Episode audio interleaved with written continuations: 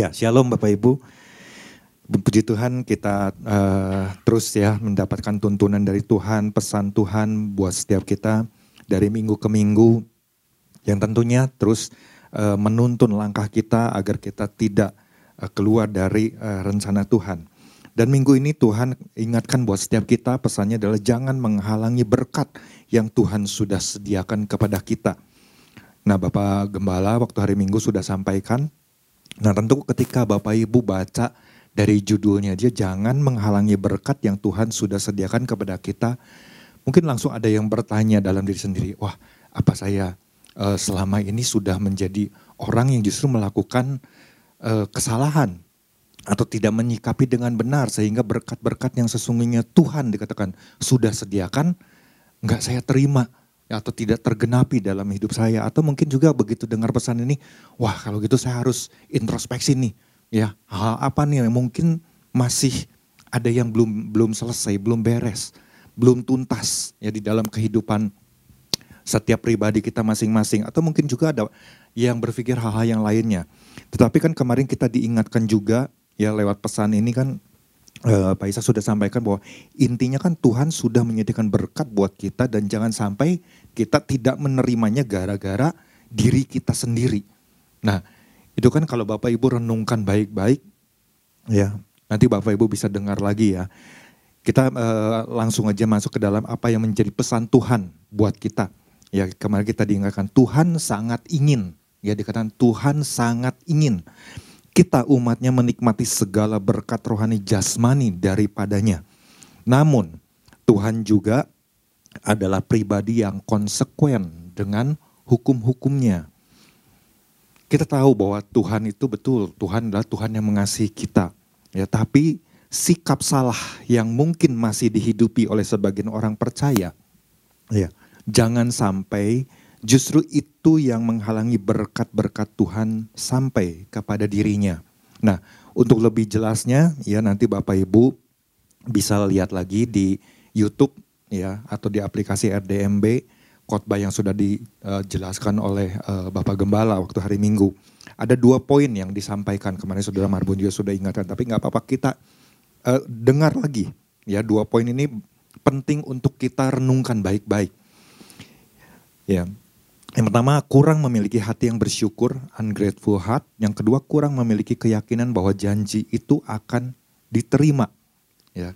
Nah, pagi hari ini ada hal yang yang uh, ketika saya mempersiapkan uh, renungan pagi hari ini apa yang Tuhan uh, berbicara ya. Ingatkan di dalam diri saya satu poin, cuma di dalamnya ada beberapa hal yang perlu kita renungkan sama-sama. Poinnya adalah kurang memiliki ya kejujuran terhadap hati yang belum beres. Ya. Ini yang menjadi perenungan kita sama-sama. Kalau Tuhan ingatkan jangan menghalangi berkat yang Tuhan sudah sediakan kepada kita. Artinya kan mungkin kalau Tuhan sudah ingatkan hal ini, mungkin Tuhan lagi melihat ada hati orang-orang sebagian mungkin orang percaya yang selama ini ternyata tanpa disadari dia sendiri sudah melakukan apa ya satu sikap yang salah karena kan kalau kita baca penekanannya di apa di inti eh, yang menjadi pesan Tuhan di sini katakan tapi sikap salah ya sikap salah yang mungkin masih dihidupi. Nah, ini yang mau kita gali bersama-sama pagi hari ini ya. Yang apa jangan sampai justru itu menghalangi berkat berkat Tuhan sampai kepada dirinya. Jadi ketika saya renungkan uh, inti dari pesan ini, saya berpikir jangan-jangan ya mungkin di dalam diri kita kita nggak nggak jujur ya karena banyak orang percaya yang merasa waduh kalau saya begitu jujur ngaku sama gembala misalnya dulunya pernah begini pernah melakukan ini wah nanti malu atau apa dan seolah-olah kita menutupi diri kita sendiri. Justru itu menghalangi berkat yang Tuhan sudah sediakan. Makanya kita harus jujur kalau misalnya ada sesuatu yang belum beres nih ya kita harus lakukan pemberesan. Mungkin ada dosa-dosa, mungkin ada perbuatan-perbuatan yang nggak berkenan di hadapan Tuhan. Kita merasa itu baik-baik aja. Oh, saya baik-baik aja kok. Saya fine-fine aja. Saya rasanya diberkati. Saya rasanya uh, ya sudah melakukan. Tapi mari kita membuka, tetap membuka hati ya. Tetap punya satu bentuk kerendahan hati. Kalau kita baca di dalam ulangan pasal yang ke yang kalau yang menjadi dasarnya ini di ulangan pasal yang ke-33 ayat yang ke-23 ya nggak apa-apa kita baca dulu yang menjadi dasarnya dari pesan Tuhan ini. Ini dikatakan tentang Naftali, ia berkata, ya bagaimana Musa membuat nubuatan ya terhadap eh, suku-suku uh, uh, dari Israel, ada 12 suku. Nah salah satunya adalah Naftali. Tentang Naftali ia berkata, Naftali kenyang dengan perkenanan dan penuh dengan berkat Tuhan milikilah Tasik dan wilayah sebelah selatan. Ya kemarin kita sudah dijabarkan, dijelaskan. Kalau Bapak Ibu mungkin nggak memahaminya, Bapak Ibu ya saya menganjurkan dengar kembali. Ya dengar kembali apa yang sudah disampaikan oleh Pak Ishak waktu hari Minggu. Nah, sedangkan kalau kita mundur sedikit, ya kalau kita membaca di ulangan pasal yang ke-32, kemarin juga Pak Ishak sudah jelaskan ini tentang bagian nyanyian Musa ya ada ucapan syukur ada juga peringatan-peringatan ada juga hal-hal yang Musa lagi ingatkan kepada uh, generasi orang-orang yang yang apa angkatan-angkatan yang perlu untuk dibekali ya supaya mereka ingat akan apa yang mungkin nenek moyang yang pernah lakukan kesalahan-kesalahan apa dan lain sebagainya ya lewat nyanyian dari Musa ini nah dan ketika apa uh, kenapa saya mengambil tentang poin ini? Kalau Bapak Ibu baca di uh, ayat yang ke-15 bagian B ya, ulangan pasal yang ke-32 ini. Itu kan setelah bagaimana Musa menceritakan tentang bagaimana Allah yang menyertai ya bangsa Israel keluar dari tanah Mesir. Tapi kemudian ya di situ dikatakan di bagian B-nya dan ia meninggalkan Allah yang telah menjadikan dia ia memandang rendah gunung batu keselamatannya. Artinya bangsa Israel ini orang-orang ini ya ada angkatan ya kemarin kan sudah karena ada orang yang busuk hatinya. Orang yang apa merasa bahwa uh, situ dikatakan orang yang meninggalkan Allah ya. Jadi mereka melihat perbuatan Tuhan yang dahsyat tapi kemudian mereka meninggalkan Allah. Iya, maksudnya kan iya ini kan orang-orang ini bangsa Israel mereka memandang rendah gunung batu keselamatannya. Coba bayangkan. Musa nggak ingin generasi yang baru ini memandang Tuhan tuh seperti itu. Ya, meninggalkan Allahnya atau memandang rendah Tuhan yang adalah gunung batu keselamatan buat mereka. Mereka nggak ingin hal itu terjadi. Tapi ini kelompok orang-orang yang dulunya ada di dalam zaman perbudakan, ketika mereka keluar mungkin mereka merasa, hore aku udah rasanya hatinya udah plong, hore aku udah beres nih rasanya, aku udah bebas, aku udah terlepas. Tapi sebetulnya mungkin di dalam hatinya tersimpan hal-hal yang pahit di masa lalu. Dikubur baik-baik, ah udahlah lupain aja. ya. Tapi nggak ada pemberesan tuntas. Ya. Nah, sampai satu waktu bagaimana kalau kita lihat di ayat selanjutnya ya, di ayat ke-16. Dikatakan mereka membangkitkan cemburunya. Jadi mereka membangkitkan cemburu Tuhan. Ya. Dengan apa? Dengan Allah asing. Jadi mereka tetap ingat dengan masa lalu. Ya. Yang coba untuk dikubur. Nah ini yang yang sebetulnya menghalangi. Dan mungkin buat kita. Ya orang-orang percaya di zaman sekarang mungkin kita pun tanpa disadari masih ada ya. Kita mungkin menyimpan baik-baik, menyembunyikannya baik-baik ya. Nah, ini yang perlu kita sama-sama belajar ya. Nanti Bapak Ibu bisa uh, baca ya uh, di, di ulangan pasal ke-32 ini lebih jelasnya nanti di rumah. Bisa renungkan baik-baik. Nah, masalahnya adalah kenapa mereka bisa melakukan itu? Kenapa mereka bisa meninggalkan Allah? Kenapa mereka menganggap rendah pribadi gunung batu keselamatannya? Kenapa mereka bisa membuat Tuhan itu cemburu? Padahal kan kalau mereka sadar, wah Tuhan itu pribadi yang memberkati mereka, menyertai mereka. Harusnya mereka itu bersyukur. Kemarin uh, Pak Isa sudah, masalahnya adalah hati. Ya, masalahnya adalah hati mereka. Jadi ketika saya renungkan ini berarti mungkin kalau Tuhan ingatkan pesan ini, mungkin masih ada di antara kita sebagai orang percaya saat ini. Kalau kita mengatakan, kenapa ya Tuhan nggak memberkati saya? Kenapa ya Tuhan sudah menyanyi tapi belum tergenapi? Kenapa belum terjadi dalam diri saya? Nah, kita mau membuka diri kita. Kita mau cek lagi diri kita, ya. Makanya pasti mungkin ada sesuatu yang masih belum beres nih, ya. Kita harus renungkan itu sama-sama, ya. Jadi uh, apa yang perlu kita ketahui nih supaya uh, apa jangan sampai justru tindakan itu kita itu menghalangi berkat Tuhan digenapi dalam diri kita. Yaitu jadi artinya kita harus punya kejujuran ya terhadap hati yang belum beres.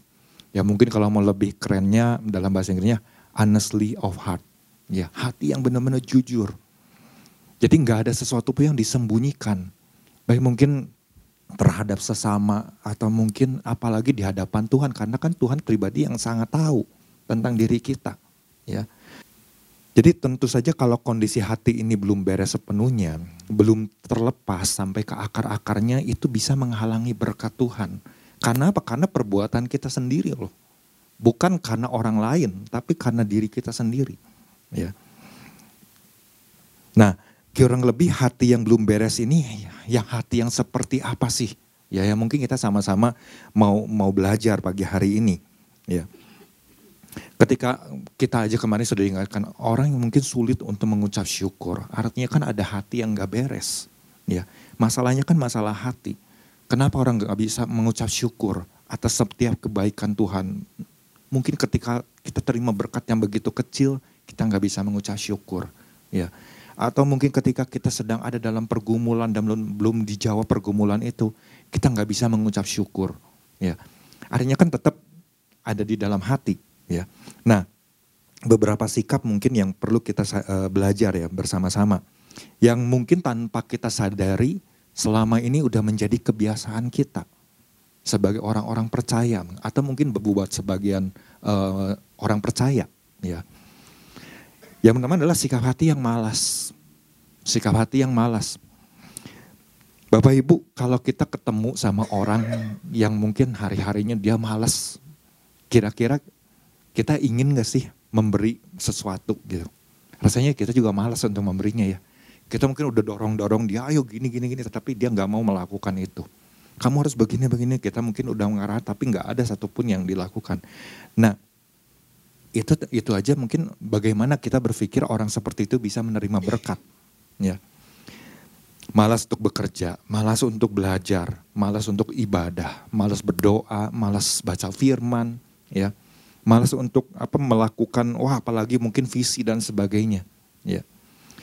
Nah kenapa kita berpikir uh, hal yang orang yang malas jadi nggak bisa terima berkat atau mungkin dia sendiri menghalangi berkat oh itu sangat jelas kalau kita lihat perumpamaan talenta, ya Tuhan kan uh, Yesus pernah memberikan sebuah perumpamaan. Ada orang yang dikasih lima talenta, ada orang yang dikasih dua, ada orang yang dikasih satu.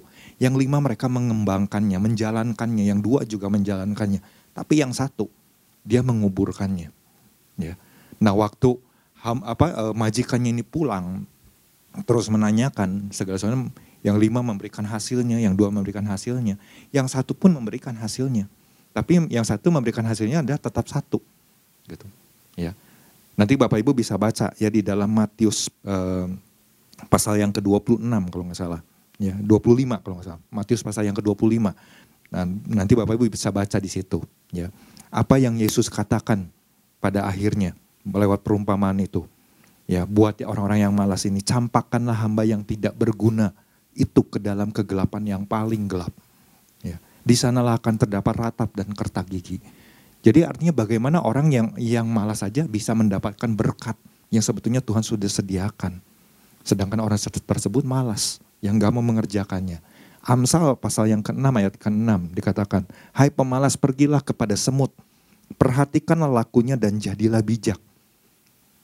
Orang yang malas suruh belajar kepada satu hewan yang kecil sekali. ya tapi kalau kita melihat bagaimana cara semut bergotong royong ya dan sebagainya untuk menyediakan makanan itu kan sebetulnya e, menegur ya orang yang malas tersebut. Oh iya ya saya tuh nggak boleh malas. Kenapa kita nggak boleh malas? Karena setiap hari Tuhan itu berikan kekuatan. Apalagi kita yang mungkin masih sehat. Kita masih diberikan kemampuan untuk bisa melakukan sesuatu, bekerja, ya, dan lain sebagainya. Nah kalau kita mungkin punya satu keinginan untuk bisa bekerja keras ya Tuhan pasti akan memberkati. Ya, Tentu dengan sesuai dengan kehendaknya Tuhan. Bukan untuk tujuan-tujuan pribadi kita, kepuasan diri kita. Tapi benar-benar kita melakukannya itu benar-benar ingat yang kita lakukan adalah untuk kepentingan kerajaan sorga. Tuhan pasti akan melimpahkan berkatnya. Ya. Nah kemudian di Amsal pasal yang ke-10 ayat yang keempat. Tangan yang lamban membuat miskin, tetapi tangan orang rajin menjadikan kaya. Oh ya ini jelas. Orang yang mau bekerja keras, ya Tuhan pasti akan memberkati. Ya. Terus uh, sikap apa lagi? Ya, kalau tadi kan sikap uh, kemalasan hati, ya hati yang malas. Yang kedua adalah ketika orang tersebut sikapnya adalah dia menyimpan kepedihan di masa lalu, menyimpan entah itu mungkin kepahitan di masa lalu. Orang yang menyimpan kepedihan di masa lalu, bagaimana dia bisa terima berkat? Berkat itu akan terhalang. Ya, karena apa? Karena dirinya sendiri.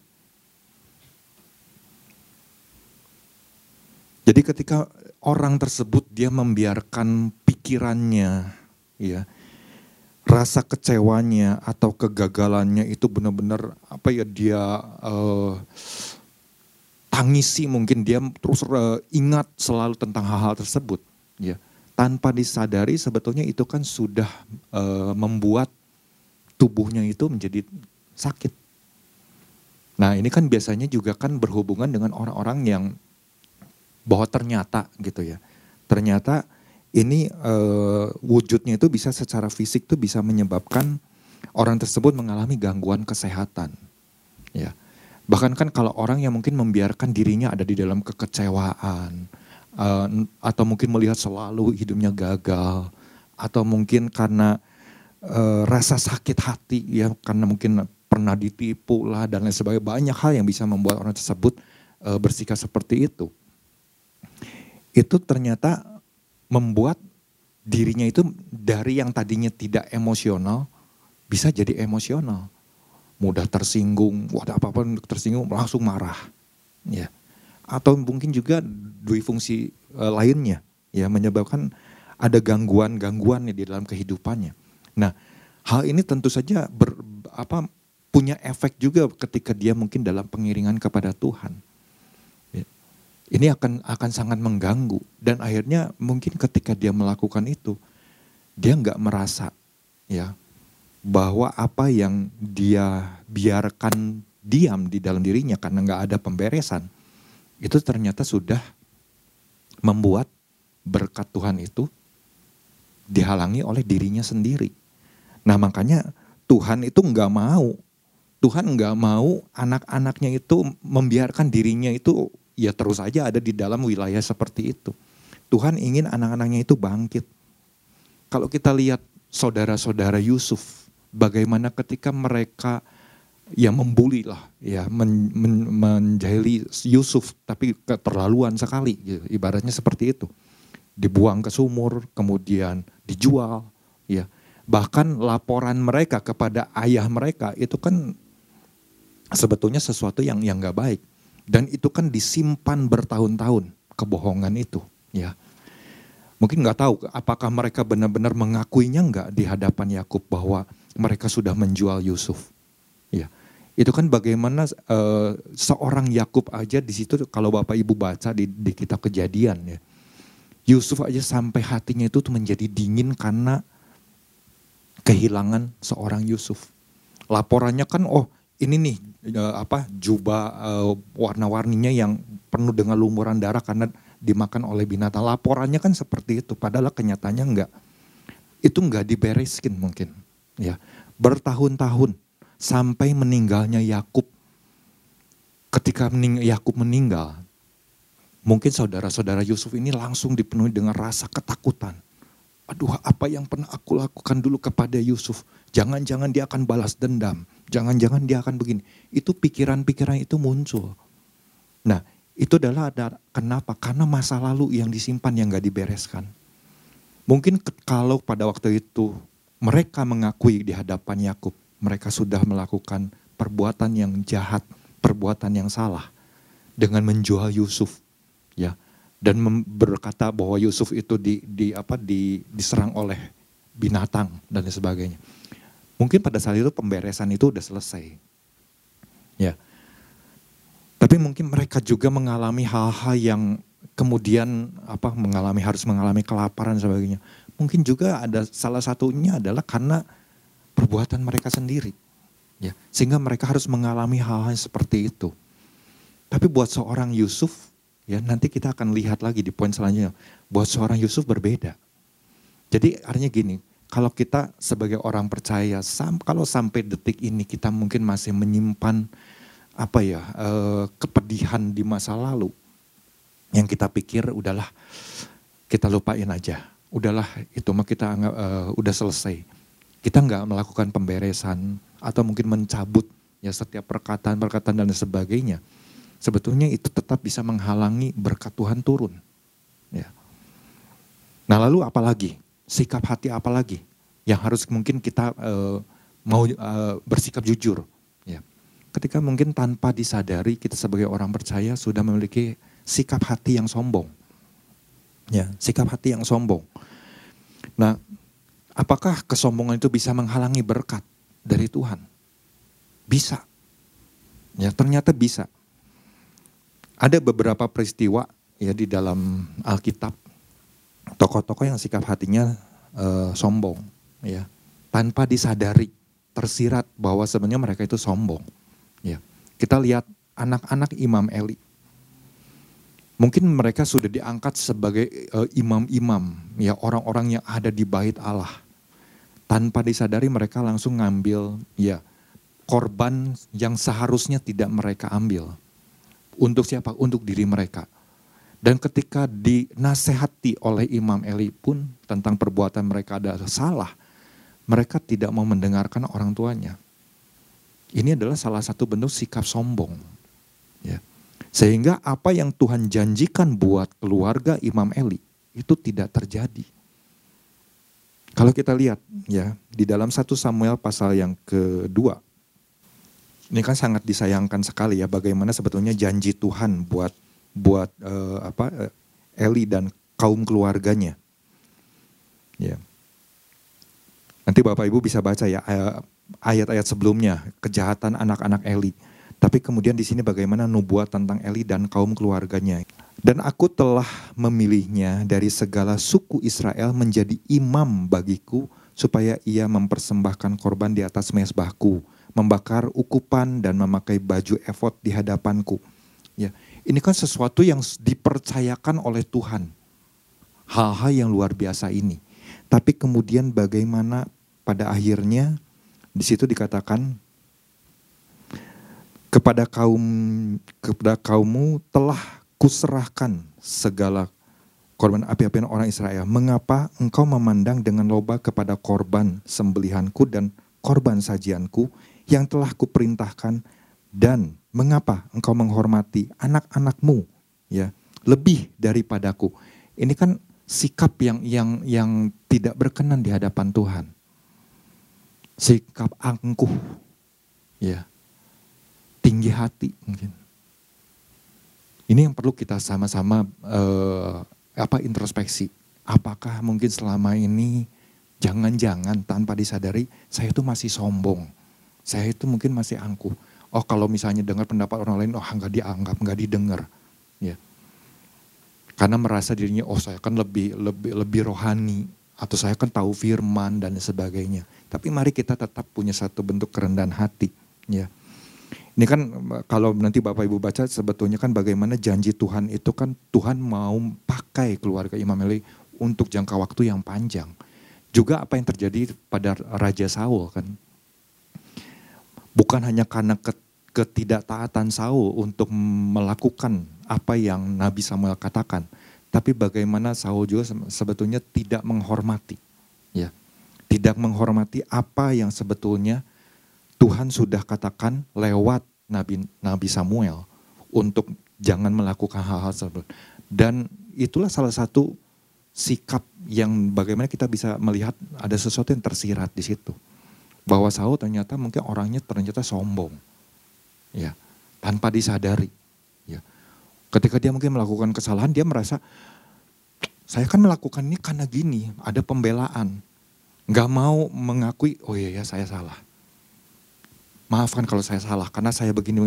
Kalau dia mungkin mengakui itu, mungkin ada sesuatu yang berbeda. Tapi bagaimana pada akhirnya kerajaan yang sesungguhnya sudah Tuhan tetapkan akan diberikan kepadanya itu tidak terjadi. Artinya berkat Tuhan itu tidak terjadi, tidak tergenapi. Karena apa? Karena dirinya sendiri. Ya, karena kesombongan. Amsal 18 ayat yang ke-12. Tinggi hati mendahului kehancuran, tetapi kerendahan hati mendahului kehormatan. Kalau mundur dua pasal, eh, Amsal 16 ayat kelima, setiap orang yang tinggi hati adalah kekejian bagi Tuhan. Jadi orang yang sombong itu sebenarnya kekejian bagi Tuhan. Sungguh ia tidak akan luput dari hukuman. Jadi bagaimana kalau kita mungkin eh, tanpa disadar jadi orang yang tinggi hati. Bagaimana kita bisa terima berkat yang sebenarnya Tuhan sudah sediakan. Karena mungkin kita sendiri yang sudah menghalanginya. Ya. Dan cara Tuhan kan kadang-kadang juga kan eh, kalau kita apa menjadi orang yang dewasa rohani, cara Tuhan itu kan bisa macam-macam. Bisa aja Tuhan bisa membuat orang tersebut kehilangan segala sesuatu. Tapi ketika orang kehilangan segala sesuatu, kalau dia nggak dewasa, Mungkin dia akan berkata, Tuhan kenapa semuanya itu diambil? Mungkin seperti Ayub, misalnya seperti itu. Kalau Ayub misalnya dia berkata sesuatu yang salah, dia bisa aja protes. Tuhan kenapa anakku diambil? Tuhan kenapa begini? Kenapa begitu? Tapi kan Ayub nggak melakukan hal itu, beda. Karena sikap Ayub itulah yang harus kita belajar. Ayub nggak pernah menyalahkan Tuhan. Kalau itu harus terjadi dalam dirinya, berarti kan dia cek lagi nih, apa yang salah Mungkin ada kesombongan di dalam dirinya. Nah, itulah sebuah bentuk ya sikap kita harus punya kerendahan hati. Kan dari kerendahan hatilah sebetulnya Tuhan pasti akan memberkati. Ya, kalau kita lihat kan kehidupan Ayub kalau di pasal ke-42 itu kan bagaimana Tuhan pulihkan. Tuhan pulihkan karena apa? Karena ada satu sikap lagi yang yang ditunjukkan oleh seorang Ayub. Ya, sikap apa? Sikap mau melepaskan pengampunan. Kalau kita menjadi orang percaya yang mungkin hari-hari ini nggak pernah mau mengampuni kesalahan orang, sesungguhnya kita orang yang boleh saya katakan ya keterlaluan. Kenapa? Kita dulunya orang yang berdosa, kita diampuni oleh Yesus. Dosa-dosa di masa lalu kita. Kalau kita mungkin nggak mau mengampuni orang sesama kita, berarti kan sebenarnya kita orang yang sangat-sangat keji. Ya, kita nggak menyadari hal itu. Kenapa Yesus sampai mengorbankan dirinya di atas kayu salib. Agar dosa-dosa umat manusia itu diampuni. Dan kembali kepada rencana Bapa. Tapi kita bisa lihat, ini sikap hati ya. Orang yang tidak mau melepaskan pengampunan. Nah Ayub kan ketika sampai di akhir bagaimana dia kemudian bukan dari kata orang dia katakan. Ya dia kena Tuhan, tapi justru karena dia ngalami Terus kan bagaimana firman Tuhan katakan, engkau harus katakan kepada sahabat-sahabatmu atas perkataan-perkataan mereka yang salah tentang aku. Itu kan sebenarnya ada satu apa ya hal yang diajarkan kamu harus mengampuni mereka. Ya, mungkin perkataan-perkataan mereka menyakiti kamu, kamu harus lepaskan pengampunan atas mereka. Nah, dia kan ingatkan kepada teman-temannya apa yang harus di, di, dilakukan oleh sahabat-sahabatnya ini, tiga sahabatnya ini. Dan itu dilakukan. Artinya ada pemberesan secara tuntas. Ya. Secara tuntas ada pemberesan antara Ayub dan sahabat-sahabatnya. Dan Tuhan pulihkan kehidupan Ayub. Ada berkat double ya yang luar biasa. Nah, bagaimana dengan seorang Yusuf? Ya. Yusuf tadi saya katakan kalau Yusuf dia memilih satu sikap ya nggak mau mengampuni perbuatan saudara-saudaranya. Ya, mungkin kalau dia berpikir saya punya visi Tuhan, begini, begini, begini. Tapi kakak-kakak saya ini benar-benar menyakiti saya. Kira-kira Yusuf terima nggak mungkin janji ketika dia diangkat sebagai orang penting nomor dua? Mungkin nggak terjadi, nggak akan terjadi. Ya. Kenapa dia mungkin harus mengalami yang ada di penjara atau dia sempat dilupakan, ya, ketika ada di dalam penjara? Itu adalah bentuk proses Mungkin dia berpikir di dalam hari-harinya pernah mungkin terintimidasi. Gara-gara kakakku nih, aku ada di penjara. Mungkin seperti itu, tapi dia nggak mau dikuasai hal itu. Ah enggak, pasti dibalik semuanya ini ada maksud Tuhan. Mungkin dia akan berlangsung berpikir seperti itu, merubah cara pandang, cara pikirnya. Ya, artinya kan ada satu bentuk bagaimana sikap hati pengampunan ini justru tidak uh, tidak akan menghalangi. Tapi kalau kita justru tidak mau melepaskan pengampunan, maka berkat Tuhan itu jelas akan terhalangi. Ya. Mungkin di dalam diri Yusuf misalnya, wah dendam, sakit hati, kecewa, kepahitan dia simpen, ya. Itu tidak akan terjadi. Tapi bagaimana kalau kita lihat di dalam kejadian pasal yang ke-50, ya. Yusuf tuh sadar bahwa kalau dia mungkin ada di Mesir saat ini, kalau bukan karena kakak-kakaknya yang menjual dia, mungkin dia nggak akan ada di dalam posisi ini. Dia sangat menyadari itu. Jadi dia nggak pernah menyalahkan kakak-kakaknya. Betul mungkin dia katakan, mungkin kalian mereka-rekakan yang jahat kepada aku. Tapi Tuhan nggak pernah mereka-rekakan yang jahat, tapi justru Tuhan mereka-rekakan yang baik. Nah itu sebuah sikap ya, bagaimana pengampunan itu keluar dari seorang Yusuf. Ketika mungkin saudara-saudaranya berpikir, wah jangan-jangan nanti aku akan dikerjain nih. ya sama sama Yusuf dibalas dendam seorang Yusuf waktu Yakub udah nggak ada, udah meninggal. Tapi ternyata enggak, ya. Bagaimana Yusuf katakan, jangan takut, aku akan menanggung makanmu dan makan anak-anakmu juga. Wah itu perkataan seorang Yusuf di, di, di situ katakan demikianlah ia menghiburkan mereka. Justru dia yang menguatkan. Ya, artinya salah satu bentuk uh, sikap pengampunan Yusuf terhadap saudara-saudaranya dia nggak mau menyimpan yang namanya sakit hati itu, dendam itu nggak mau ada satupun diam di dalam kehidupannya. Nah mungkin hari-hari ini kalau Tuhan ingatkan jangan menghalangi ya, jangan menghalangi berkat yang Tuhan sudah sediakan. Berarti ini yang sama-sama kita mau, mau merenungkannya bersama-sama. Mungkin sikap-sikap hati yang contoh-contoh tadi, mungkin kebiasaan-kebiasaan buruk lainnya juga masih ada. Ya, perbuatan-perbuatan daging. Ya, kalau kita baca di dalam Galatia pasal yang kelima, itu kan hal-hal yang bisa menghalangi berkat Tuhan itu tidak tergenapi. Karena apa? Karena diri kita sendiri yang dikatakan jangan-jangan nih, justru diri kita sendiri. Ya. Artinya kan diri kita diingatkan oleh Tuhan lewat pesan ini, ayo kita terus ya cek diri kita, introspeksi diri kita. Ya, buka hati kita. Jangan ada kesombongan jangan ada mungkin kemalasan. Ya. Atau masih banyak sebetulnya ya kalau kita merenungkan eh, yang tanpa kita sadari mungkin bisa-bisa justru itu yang menghalangi berkat Tuhan tidak tergenapi dalam diri kita.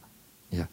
Tapi biarlah lewat beberapa hal ini yang bisa saya saya uh, sharingkan kepada Bapak Ibu, biarlah itu juga bisa membantu diri kita ya untuk terus uh, menyelidiki hati kita kita nggak mau hati kita di, di apa ditemui di, di hadapan Tuhan tuh, oh ternyata masih banyak kotornya ya, masih banyak sakit hatinya, masih banyak kebenciannya dan lain sebagainya, amarah dan wah, yang justru menghalangi. Ya, nah kita nggak mau. Ya, karenanya mari, kalau sekiranya mungkin ada hal-hal yang masih belum beres ya di dalam hati kita, ya bereskan itu segera supaya berkat Tuhan itu tidak terhalangi. Tuhan Yesus memberkati.